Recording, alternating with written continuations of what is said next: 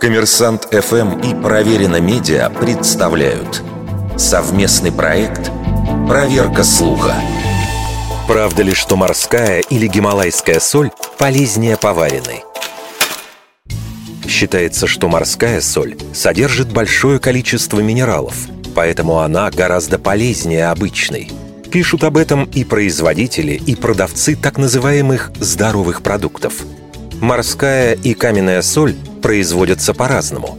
Каменную и розовую гималайскую, как правило, добывают в шахтах, морскую выпаривают из воды.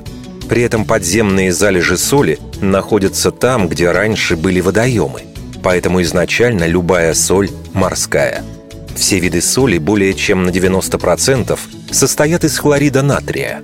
Привычную нам белую поваренную соль производят из любого типа сырья – ее главное отличие в том, что она проходит очистку от минералов и примесей и зачастую йодируется.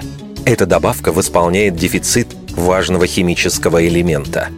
Та, что называется морской солью, не проходит столь тщательную обработку, поэтому помимо хлорида натрия в ней содержатся и другие полезные минералы, например, магний, кальций и калий. Эти же вещества, а также цинк, железо и некоторые другие микроэлементы есть и в розовой соли.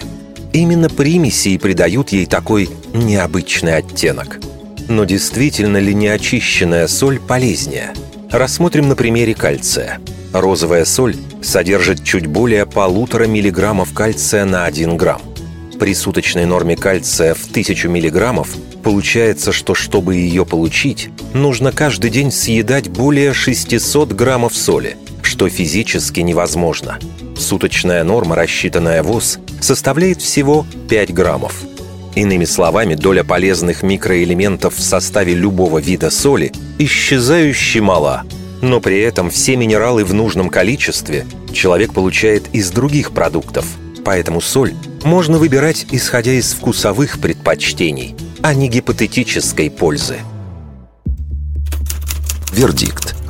Скорее всего, неправда.